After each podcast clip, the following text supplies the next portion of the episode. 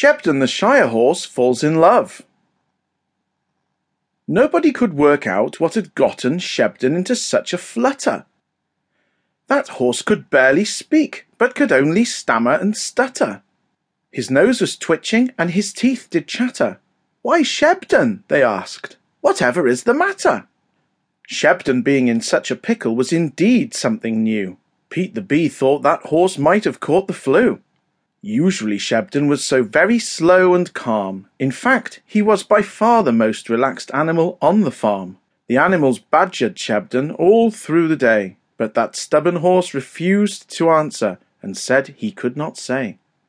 I know what it is, said Claridge as he prowled along the wall. In fact, it is so simple and not difficult to see at all. For as sure as the stars twinkle in the sky above, that old horse has gone and fallen in love.